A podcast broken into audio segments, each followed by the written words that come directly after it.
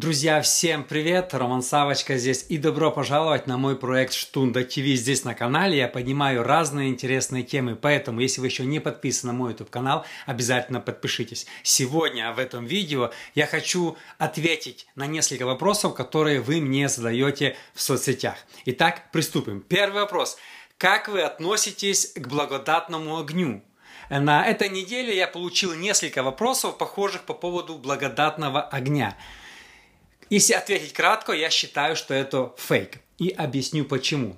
Э, мы знаем, что существует две или даже три Пасхи. Там э, католическая Пасха, еврейская Пасха и э, православная Пасха. И, как говорят православные, что благодатный огонь сходит именно на православную Пасху, поэтому типа она самая правильная. Поэтому перед тем, как ответить, почему я считаю, что это фейк, нужно понять, почему протестанты, православные и католики празднуют Пасху в разные даты. Вы знаете, еще давным-давно отцы церкви составили три правила, по которому они исчисляли, как праздновать Пасху. Первое. Пасха должна быть в воскресенье. Ну, это понятно, потому что Иисус Христос воскрес в воскресенье. Второе. Это должно быть первое воскресенье после весеннего полнолуния. Второе правило по поводу числения Пасхи. Третье правило – это полнолуние должно быть после весеннего равноденствия, которое припадает на 21 марта. Ну, то есть есть такой цикл, по которому вычисляют Пасху. Три правила, по которому католическая церковь, ну и протестантская, вычисляют, как праздновать Пасху.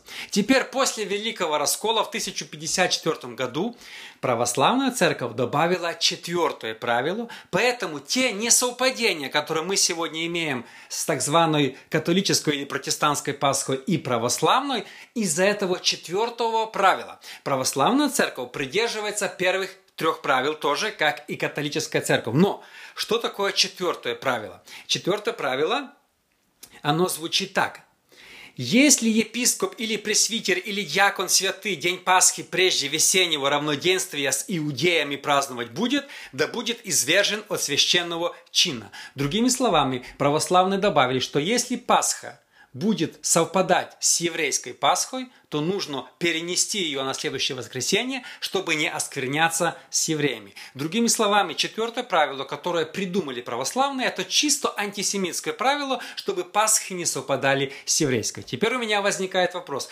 Неужели Бог специально, как бы э, снисходительно относится именно к православному исчислению, именно к этому четвертому правилу, которое имеет полностью антисемитские корни?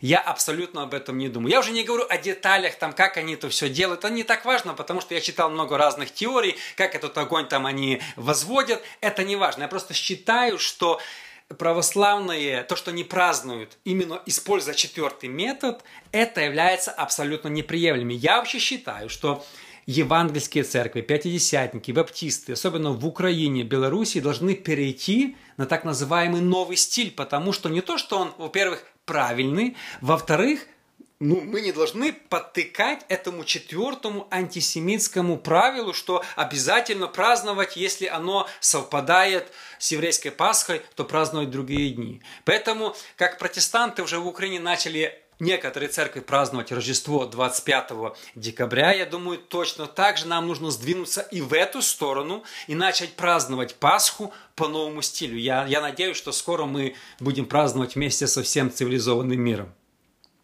Следующий вопрос. Как вы относитесь к куличам и крашенкам и вот этим э, э, крашеным яйцам на Пасху? Я, кстати, пару дней назад снял отдельное видео, что я по поводу этого думаю, но меня просто засыпали ну, десятки вопросов на эту тему. Многие возмущаются то в одну сторону, то в другую. Одна мне женщина вообще написала интересный комментарий, говорит, что на Пасху нужно там пить вино и кушать какой-то там хлеб специальный, а не кушать эти кексы, э, куличи и, и яйца. Но представляете, человек говорит, что нужно пить алкоголь вместо того, чтобы кушать какую-то спеченную еду. Многие люди сегодня придают очень такое детальное внимание пристальное к этим крашенкам, к этим э, куличам, паскам, выпечкам. Для меня это просто кексы. Ты съел и наелся. Иисус очень четко сказал по этому поводу. Матфея 5, 10, 11. «И призвав народ, сказал им, Смотрите, что Иисус сказал. Слушайте и разумейте. Не ко всем доходит. Не то, что входит в уста, оскверняет человека, но то, что выходит из уст, оскверняет человека. Никакая еда не может осквернить человека. Поэтому кто говорит, там мясо, эй, сало нельзя кушать, свинину, там еще какие-то другие дела. Смотрите, Иисус сказал, ничто что входит в человека, не может его сквернить, а то, что выходит. Христиане так сильно борются сегодня против так называемого язычества, что куличи нельзя, крашеные яйца нельзя. Если бы христиане так боролись против разводов, против абортов, против обмана, против матерных слов, то было бы больше толку. Но христиане борются, видят в этом язычество, а язычество, а сами уже в это время обманывают, ссорятся с женой, обзывают, грубят и думают, что они такие святые. Понимаете? Иисус сказал, то, что выходит из вашего ваших уст, то, что вы говорите, то вас оскверняет. Поэтому, если человек такой, знаете, святой, он не кушает то, не кушает то, чтобы угодить Богу, Богу все равно, что мы кушаем. Это просто кекс, мы ему не, поклоняли, не поклоняемся, съели и забылись. Но то, что вы говорите, как вы ведете, вот это настоящее язычество. И нам сегодня, христианам, нужно бороться не просто каких-то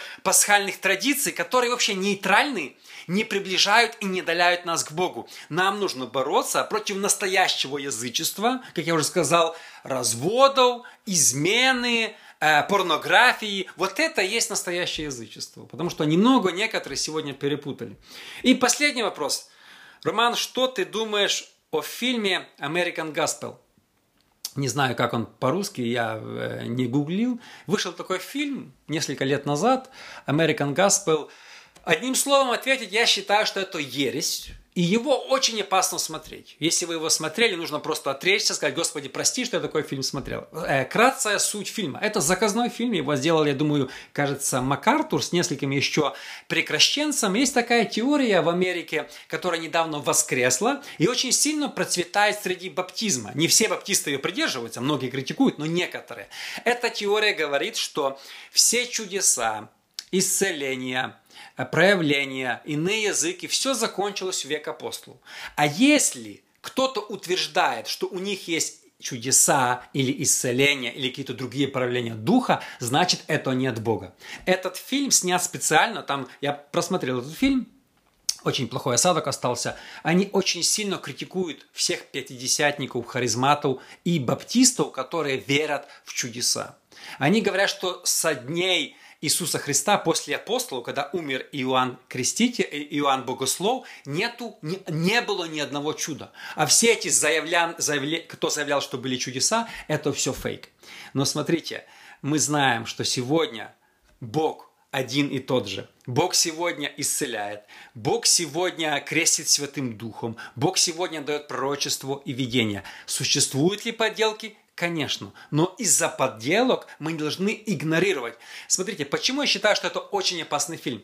Вера от слышания. Иисус сказал в одной из своих проповедей, замечайте, как вы, что вы слушаете. Если ты будешь слушать негатив и ходишь в церковь, в которой говорят, чудес не существует, ты не будешь верить в чудеса и будешь ограничивать себя. Может быть, ты спасен, но ты ограничиваешь свою жизнь. Если ты будешь ходить в церковь, которая учит, вот иные языки не от Бога, пророчества не от Бога, этого нету. То есть теория прекращения, она очень вредна. Я считаю, что прекращенцы несут большой вред – церкви. И мы должны не то, что не смотреть этот фильм, не читать их книги, не слушать их проповеди, потому что это очень-очень опасное учение, которое ограничивает Бога. Друзья, спасибо огромное, что вы смотрите мой проект Штунда ТВ. Напомню, если у вас есть какие-нибудь интересные вопросы, которые вы, вы хотите мне задать, чтобы я поднял их здесь, напишите мне в личку, и я как-нибудь в одном из эфиров их обязательно подниму. Спасибо всем огромное, что подключились. Увидимся с вами в следующий раз.